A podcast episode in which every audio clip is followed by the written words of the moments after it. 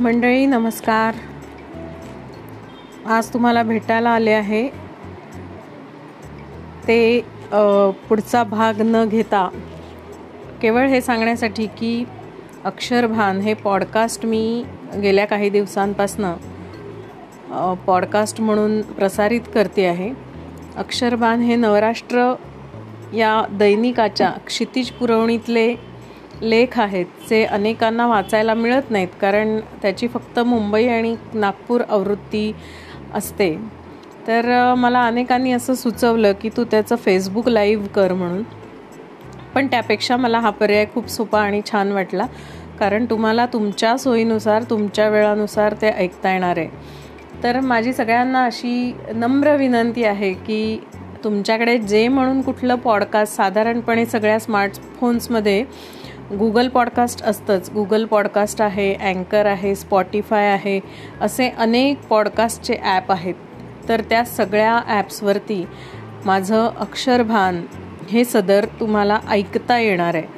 तर नक्की तुम्ही एखादं पॉडकास्टचं ॲप डाउनलोड करा आणि तिथे अक्षरभान निकिता भागवत असं तुम्ही जर का शोधलं तर तुम्हाला हे सगळे माझे भाग ऐकायला मिळतील.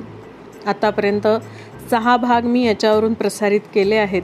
आणि तुमच्या सूचना सल्ले तुमच्या प्रतिक्रिया मला आणखीन चांगलं काहीतरी करण्याचं बळ देतील. त्यामुळे तुम्हाला सगळ्यांना विनंती आहे की हे पॉडकास्ट तुम्ही नक्की ऐका आणि मला प्रतिक्रिया जरूर कळवा.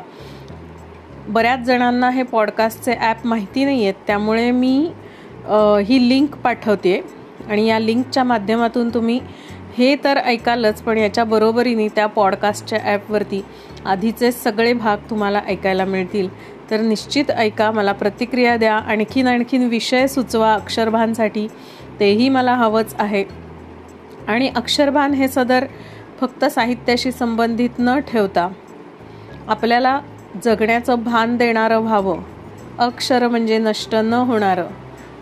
चिरशाश्वत असं भान आपल्याला मिळावं. म्हणून आपण हा प्रयत्न करतो आहोत. तुम्ही काय मी काय? अनेकदा अनेक गोष्टी करत असतो. आणि मग खूप वाहावत गेल्यावरती कधीतरी भानावर यावं लागतं. तसं भान अनेक गोष्टींच्या बाबतीत अजूनही आपल्याला यायला हवं आहे आणि म्हणून हा सगळा खटाटोप आहे. तर अक्षरभान निकिता भागवत हे पॉडकास्ट नक्की शोधा ऐका आणि मला नक्की नक्की कळवा. मी तुमच्या प्रतिक्रियांची वाट बघते आहे. खूप खूप मनापासून धन्यवाद.